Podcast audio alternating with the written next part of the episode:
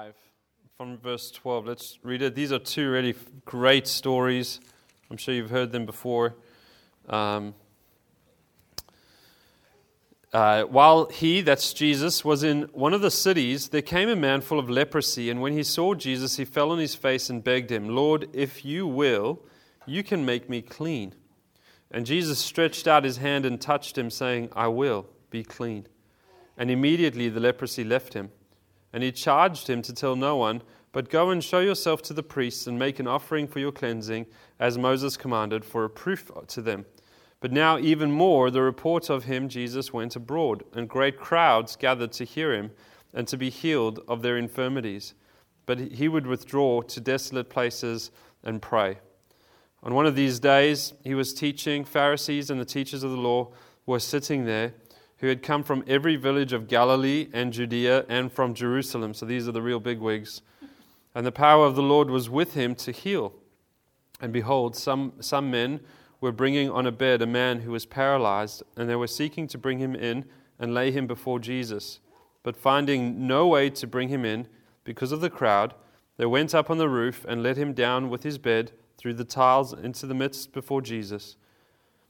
And when he saw their faith, he said, Man, your sins are forgiven you. And the scribes and the Pharisees began to question, saying, Who is this who speaks blasphemies? Who can forgive sins but God alone? When Jesus perceived their thoughts, he answered them, Why do you question in your hearts? Which is easier to say, Your sins are forgiven you, or to say, Rise and walk? But that you may know that the Son of God, uh, sorry, that the Son of Man has authority on earth to forgive sins, he said to the man who was paralyzed, I say to you, Rise, pick up your bed, and go home. And immediately he rose before them and picked up what he, was, uh, what he had been lying on and went home, glorifying God. And amazement seized them all, and they glorified God and were filled with awe, saying, We have seen extraordinary things today. What does a man with leprosy and a paralytic have to do with each other? Why did Luke put one after the other? And even more importantly, what do they have to do with us? Why do we need to hear about a man with leprosy and a paralytic? Why does Luke think it's important for us? Both leprosy and paralysis affected the whole body. We're going to talk, I, I want to tell you a little bit about the history to understand what the people of the time understood and then see how it applies to us.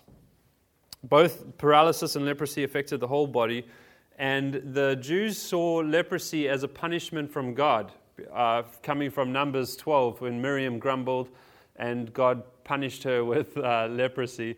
And so they saw this as, you know, you, you must be some uh, really bad sinner because God has put this on you. So um, it was the priest's job to diagnose leprosy, and there's a whole, in Leviticus, a whole way that you could see what it was. If the priest diagnosed you with leprosy, you were told to leave the town. You had to go out of the town. If you didn't, you were uh, beaten with 39 lashes. That's 39 because 40 would kill you. So it was a very serious uh, thing, and you had to get out of town real quick. Um, you could not have contact with any anyone. So imagine that you're a parent uh, or a child, and you, or you, have a dad or a mum, and they've got some uh, skin rash, and they go to the priest to see to hear what it is, and they never come home because it's called leprosy. They have to leave straight away. You never see them again. Well, you can see them, but not from a close distance. If they stand downwind, I forget which which this is, but basically, if they stand in the opposite direction of the wind, or, or the way the wind is going, they can get within six feet of you. That's the closest. However, if they stand the other direction with the wind, and they have to stand 100 feet away from you. That's, that's the distance, the closest they can get. So, no physical contact. If they were to come uh, inside the city and touch your home, it would need to be burnt down with all of its belongings. If they were to touch an animal, they would have to kill the animal. So you can understand why lepers were outcasts and no one wanted them anywhere near them because obviously a touch from a leper was great, uh, had a great cost to you. Um, and so Leviticus records all these things about like how here's how you can uh, here's how you can cleanse a leper, do this, do that, and um, the problem was that in 1500 years of having these laws about how to cleanse a leper, the, the Jews had never had anyone to cleanse because no one ever got no one ever got healed. So in 1500 years of having these laws and these rules, they've, they've not seen anyone get cleansed, but it's within their ceremonial. They have these ceremonies that the priests have to learn. I mean, what a waste of time. Can you imagine going to preschool and they go like, okay, now we're going to talk about the laws from Leviticus, uh, in Leviticus about how to cleanse the leper. And someone goes, uh, has this ever happened? And the priest goes, well, not yet. Uh, in how long? 1500 years. Do we really have to learn this? yes, you do. Um, and so there's, there's, there's these kind of ways, but they just haven't been used before. They called people with leprosy the living dead. Then there's paralysis. Paralysis doesn't leave you excommunicated. You could, you could, be, part of, you could be part of life. They still saw it as kind of a, a, a punishment from God. Um, but you could be part of life. The problem with paralysis was you were vulnerable in real need of people's kindness and love. If people didn't want to take care of you, you, you had no way to take care of yourself. And so you were functionally dead. While they didn't call you the living dead, um, within this time and space, you were functionally dead. And so uh, Luke is telling us that we have two people, and here's the problem they have a problem that affects every cell of their body and facet of their life and leaves a person functionally dead. These are big deals. These, these deals affect everything about their life, their community, their people, their, their hopes, their dreams and there are people who there are two people who are functionally dead in this life. Their encounter with Jesus changes their lives. Jesus comes and he touches the leper. Remember, uh, uh, the, the leper is not allowed to touch anything. Whatever the leper touches is called unclean. And Jesus comes and says he touches him. And in our English Bibles, it just sounds like he, he kind of touch, like brushed past. But the word there is really like he, he took a hold of him, he grabbed him, he, he, he let this person know that he was here in this place. And he touches him, he grabs him, and he says to him, um, Be healed. And in, so instead of Jesus being uh, unclean, the unclean leper is cleansed, is healed. It's the first time in 1500 years they've seen this, this miracle. Uh, Jesus is showing that he is above the curse, he is above this punishment uh, when Jesus comes, he has the power and the authority to reverse it and to heal it instead of receive it. Um, and no one's ever seen this before. The paralytic comes with friends, and he can't get Jesus to himself, and so they find a way. Um, interesting to me, this isn't what I'm going to preach about this morning, but it's interesting to me that it's the curious crowd that keeps people out. I wonder how often it's kind of the, our Christianese that keeps people away from Jesus. They can't get to Jesus because there's such a big crowd. The people who are closest to Jesus are the ones keeping someone else away from Jesus. The real religious ones in the center of it all, who are, who are sitting down listening to Jesus, and, and when you sit in, in this culture, when you sit, it's a position of authority. It means you're, you're the like, kind of the professor in the room, and Jesus now has to convince you that his message has credibility. So they're sitting in the kind of the seats of honor. They're keeping people who need Jesus away from Jesus. So in this picture, it's the real, it's the real religious mature ones who are keeping, keeping the needy ones away from getting what they need from Jesus. But the friends are great. They get him on a roof. Um, we don't know if he wants to get on the roof or not, but it doesn't matter. They get him on a roof. They put him, put the tile, they break the tiles, and you can imagine the conversation. The house owner is like, "What are you doing?" And then I guess, okay, we'll pay for it. Um, there's some sort of cost, there's some sort of discomfort, there's some sort of mess, but they're willing to do that to get him to Jesus. And they do. And then Jesus says, uh, first, he says to the guy, um, Your sins are forgiven, which is a bit strange, right? They want him to be healed, but he first takes care of his spiritual need and says, Your sins are forgiven. And then he says, You know, rise up, grab your bed, and go home.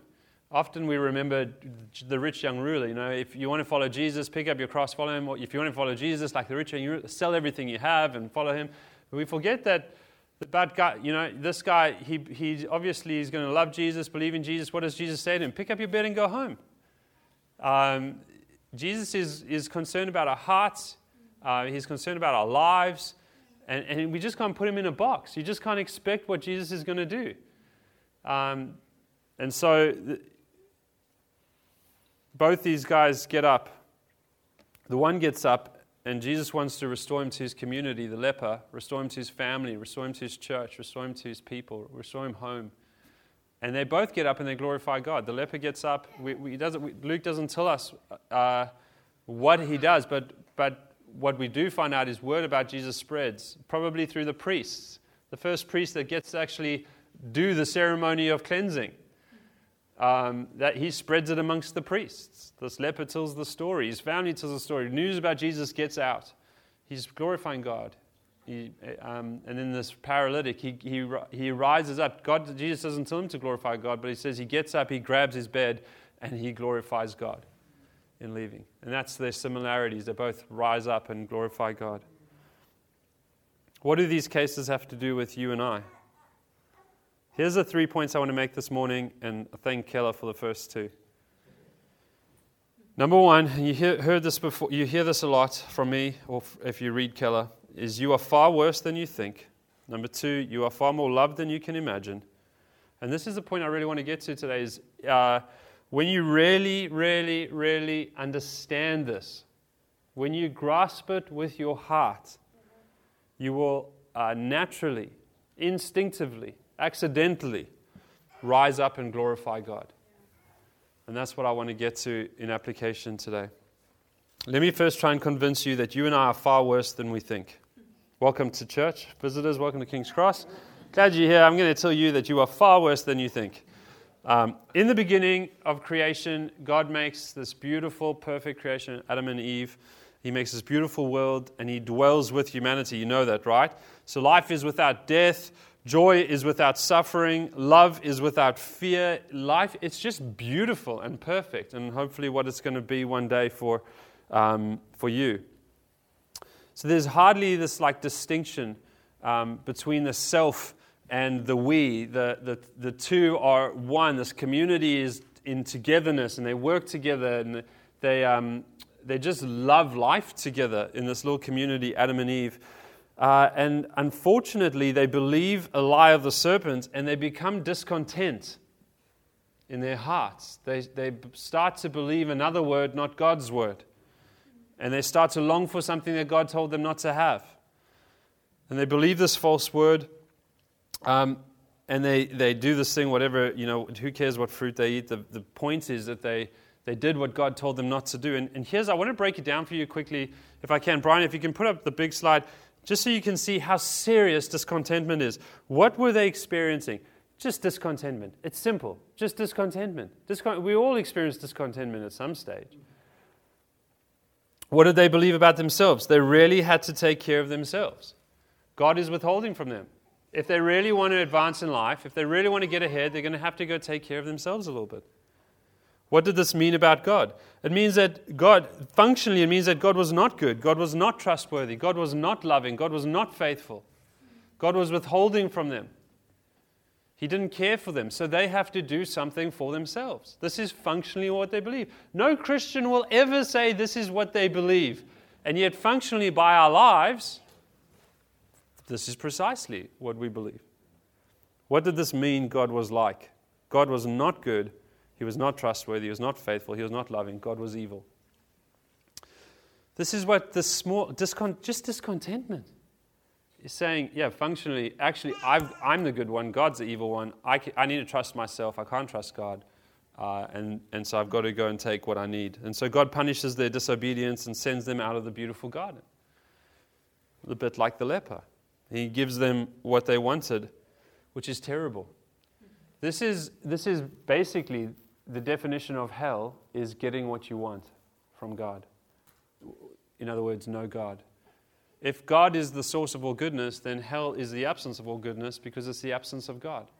And so they get the absence of God, they get what they want, they get to be gods in creation, and all sorts of sins, sin abound.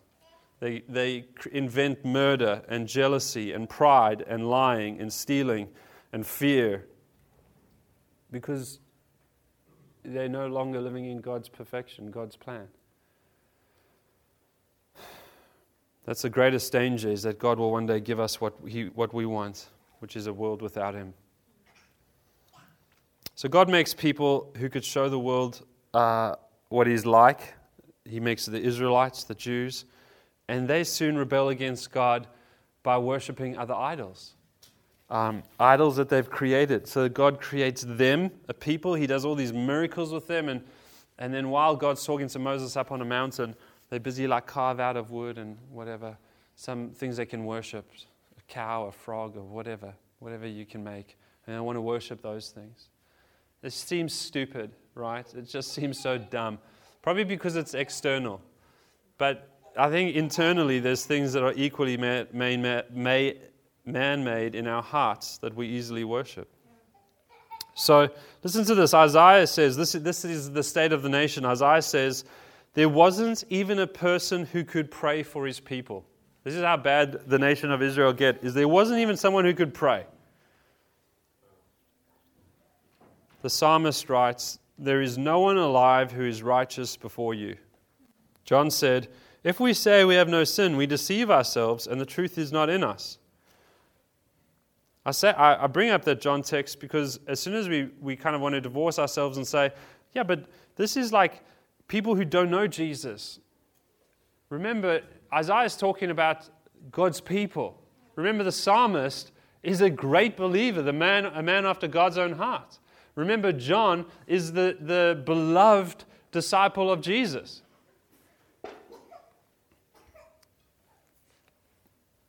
Paul says, No one is righteous, not even one. But in our hearts, we argue, uh, you know, I'm, I'm a reformed person, I'm changed, I'm not what I used to be, I'm no longer the sinner I was. Isaiah says to us, this is what he says in Isaiah 64, verse 6. He says, Each of us has become like one who is unclean, and all our righteous deeds are like a polluted garment. It may be true that there is reform. It, uh, it should be. Hopefully, it is, that there's change, that you're not what you used to be. And yet, we are still worse than we, can th- than we think. Yet, our best deeds are still polluted rags. Yet, our, our, um, our wonderful chocolate mousse pies that we take to the Father to say, You must be so impressed, are really just mud.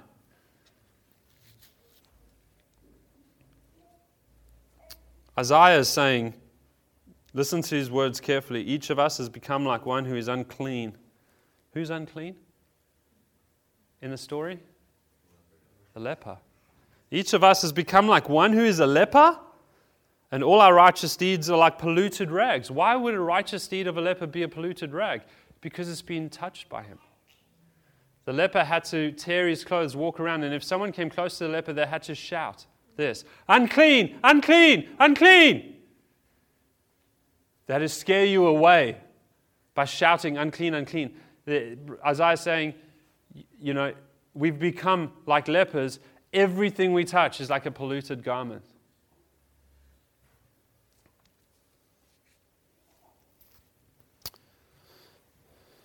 Our very best deeds are still polluted garments. And we can do nothing to heal ourselves. It will, it will take this great miracle of knowing Jesus. So James says this He said, Whoever keeps the whole law, he's thinking about the Ten Commandments, I believe, but fails at one point has become guilty of all of it. Jesus said, and you might think you haven't uh, broken the law. Jesus said, if you look at someone with lust in your heart, you have committed adultery. If you are angry with your brother, you have committed murder. White lies, jealousy, impatience, these are all forms of sin that James says, if you've done any of these, you've done all of them. And Jesus takes it to the heart level. So, who, who here, and I'm, please don't stand up, it's a rhetorical question. Stand up if you have never lusted in your heart. Or let's not even say never, recently not lusted in your heart, or been angry, or uh, taken something that you shouldn't have, skimped on the side, or, you know, or been jealous of what someone else had, or coveted what someone else had. I mean, I, we can keep going. And the point that James goes, well, if, if, you if any of you are, are uh, sitting because you can't stand because you've, you've, you've seen some of that in your life, then you are guilty of all of it. And, and the primary thing there that we're guilty of is that we have gods before God. That's the first law. Have no other God before me. In other words, we're back to Adam and Eve's problem that there's something we're functionally saying, God, you're not that good. You're not that trustworthy. We're going to have to take care of ourselves. You're not that beautiful. I've got to find beauty in someone else. You're, you're not Jehovah Jireh, my provider. I've got to skimp on the side to provide for myself. I've got to be discontent or jealous or covet what someone else has. And so every sin is saying God is evil, he cannot be trusted. No one in this room is willing to say that with their lips. But we come close to saying that with our lives. So let me give you a couple of examples. Why does a child steal a lolly from a shop after mum says no? Because that's what they want. And they don't yet believe that God is good and has promised to provide what they need. So they've got to take what they want and look after themselves. It's quite simple. Why does a businessman do an under the table deal? A Christian businessman, sorry. Because in that moment, they don't really believe that God is their provider, and they believe that they need to do something a bit illegal to avoid some taxes, to make, a bit of money, to put it into their wallets, to provide for themselves, because God can't really be trusted with that.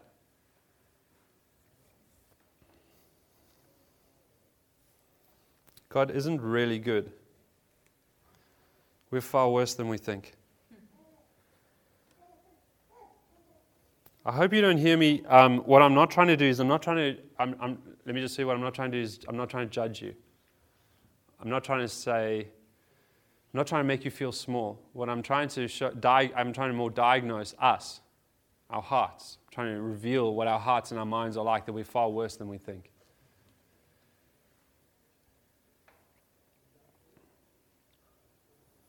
Every day we feel things or think things or do things functionally that says God isn't good, God isn't loving, God can't be trusted.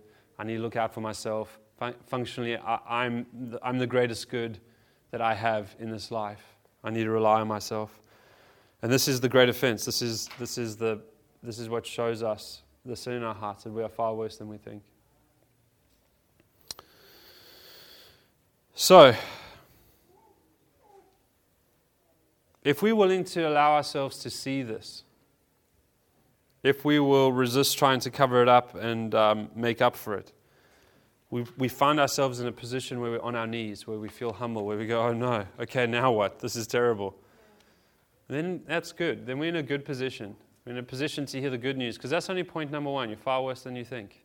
And that brings us to our knees, hopefully. Because point number two is, well, you are more loved than you can imagine. In order for you to understand the kind of love God has for you, you have to see how wicked your heart is. The more you can understand the wickedness of your heart, the greater you can understand the depth of His love. If you don't, can't really see that you're worse than you think, you can't really see the grandness of His love because He doesn't really, you're, you're just so lovable anyway. He doesn't really need to be that lovely to love you. I mean, you, after all, are good. God, after all, should serve you. He should answer your prayers, do what you need, do what you want, and follow your will.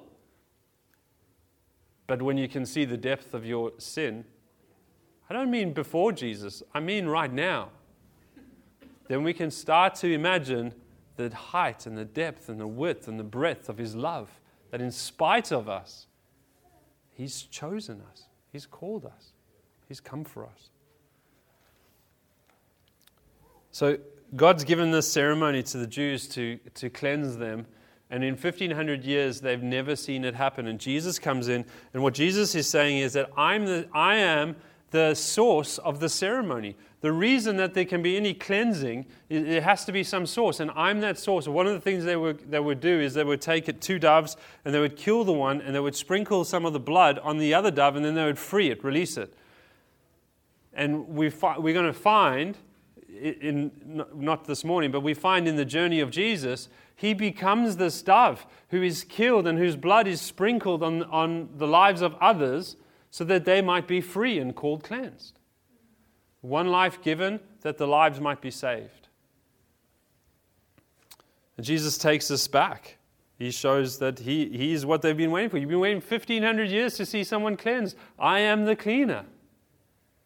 I am the one who is larger than the curse.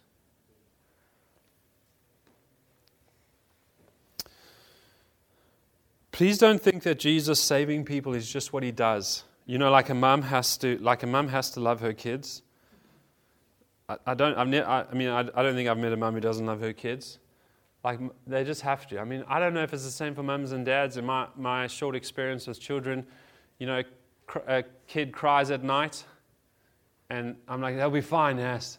Just leave them, they'll be okay. And I feel, and she's not even in the bed, she's already gone.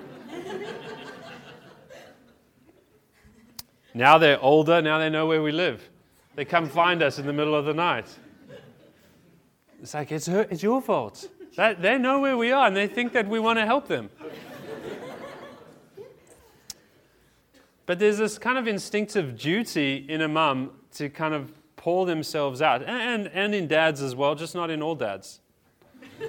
um, but it's a little, it's a little bit of, of, of a duty bound. There's kind of a, I have to, I have to. This, this, I just have to do this. I've got to, give my life to this. And there is also, you know, I'm not saying mums aren't loving. There is also, I'm sure, love. But I, what I want to say is, Jesus isn't this instinctive, has to die person. He's not this soldier who has this duty that he can't resist, that he has this chore that he has to accomplish, that he has to get up at night because the children are crying. He, he, he, he can't resist it, he just has to do it. Jesus wills to do this. Jesus desires to do this. Jesus is the mum who, when the child cries at night, wakes up going, This is what I've waited for. I've waited to be needed for them to know that being alone is not okay. Yes! I can't wait to run in and grab that child and pick them up. This is what I want.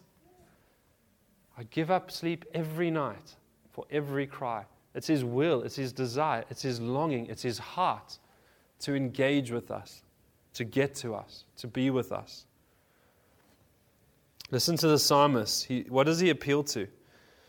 He says, Have mercy on me, O God. Listen to what? According to your steadfast love, according to your abundant mercy, blot out my transgressions, wash, wash me thoroughly of my iniquity, and cleanse me from my sin. According to your love, your mercy.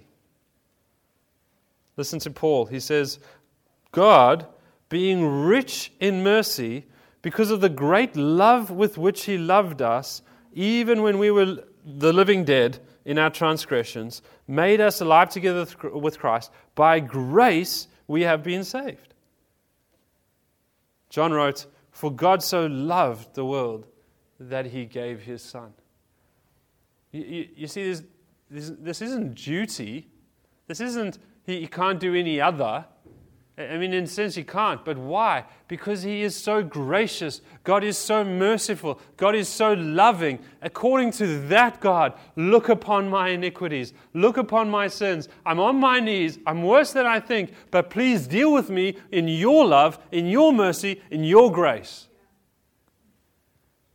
And then listen to Jesus' own words. The leper comes to Jesus, the story we read. The leper says, Listen to the leper's words. It's very interesting. He says, Lord, if you will, you can make me clean. He doesn't say, Lord, you can make me clean. He's not appealing to the power of Jesus to heal him. He knows Jesus has the power to heal him. He's heard stories about this guy. I don't know how the leper got that close to Jesus. Did he hide behind some bush? He's not allowed in the city. Anything he touches is going to be terrible. Somehow he's got to where Jesus is. He falls upon him and he doesn't say, Lord, you have the, the ability to heal me. He says, Lord, if you will, you can heal me. It's not about your power. I know you got the power. It's about your heart, Jesus. If you have the heart to do it, you can make me well. And what does Jesus say to him? The two most precious words in this whole text. Jesus says, I will. Not I will, as in, yeah, okay, I will, I'm going to do it.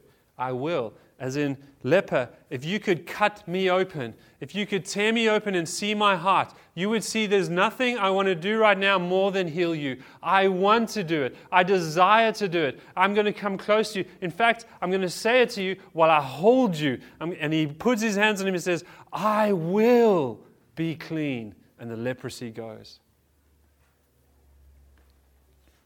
Uh, we're reading. Um, sorry, I'm getting ahead of myself.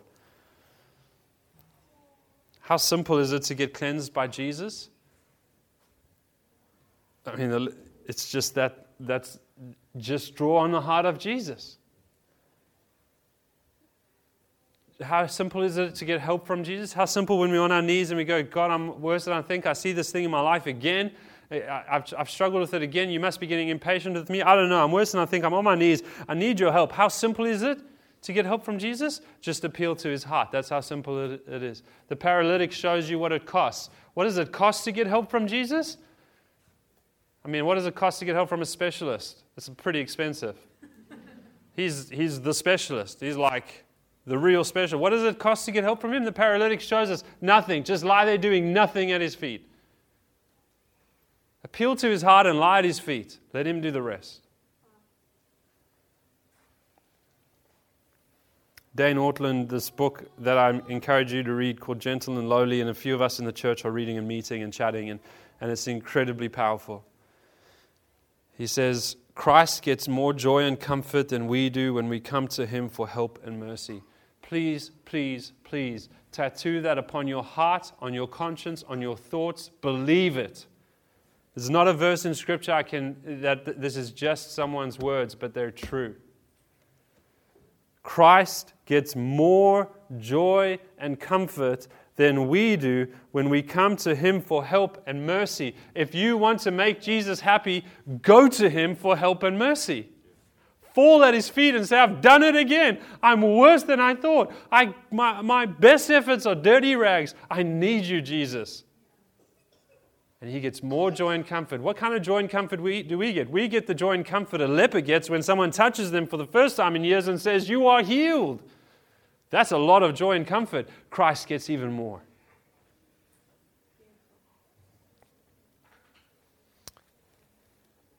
Not many of us think of ourselves as sinners. It's not how we walk around most of the times. We, refu- we can't handle it. We refuse to believe that we're worse than we think. It's hard to live with that idea. And when we do this, we miss out on seeing that we're more loved than we can imagine. We protect ourselves from the greatest love ever known. I've spent most of my life protecting myself from God's love. I've spent most of my life being a Pharisee, trying to be good. Most of my life trying to be a mature Christian. Most of my life trying to memorize scriptures. Most of my life trying to pray as often as I can. Most of my life trying to do good deeds. Most of my life trying to show people that I'm a Christian. Most of my life trying to show Christians that I'm mature. Most of my life, most of my life, most of my life. All these things as masks, as shells, as shields to, to avoid having to see what's in my heart or what's in my mind or to admit it. And you can't admit it when, when you, that's how you're spending your life. You can't admit those things. But when you discover that you are far more loved than you can imagine, I remember exactly what I was saying. I heard, I, I heard Keller say these things. I was like, why does such a smart guy keep saying such silly things? And I was at a bus stop in the city and I was just, I was reading it and meditating on it and, and looking and just going like, God, I need your help to understand what he's saying. And I remember the moment, it was like, it was like the Holy Spirit opened up, it's gross to say my head, but opened me up and poured revelation into my heart you are more loved than you can imagine. I remember it started point. My first thought was, if I'm more loved than I can imagine, then there's nothing I can do to stop him from loving me. Nothing. And as I believed that, I realized this was then my next question. Then why am I hiding anything from anyone? Because it doesn't matter. He's going to love me anyway. And I got on that bus, a changed person, a changed man. Nothing to hide, nothing to fear, nothing to worry about, because regardless, He loves me. Oh, how He loves me.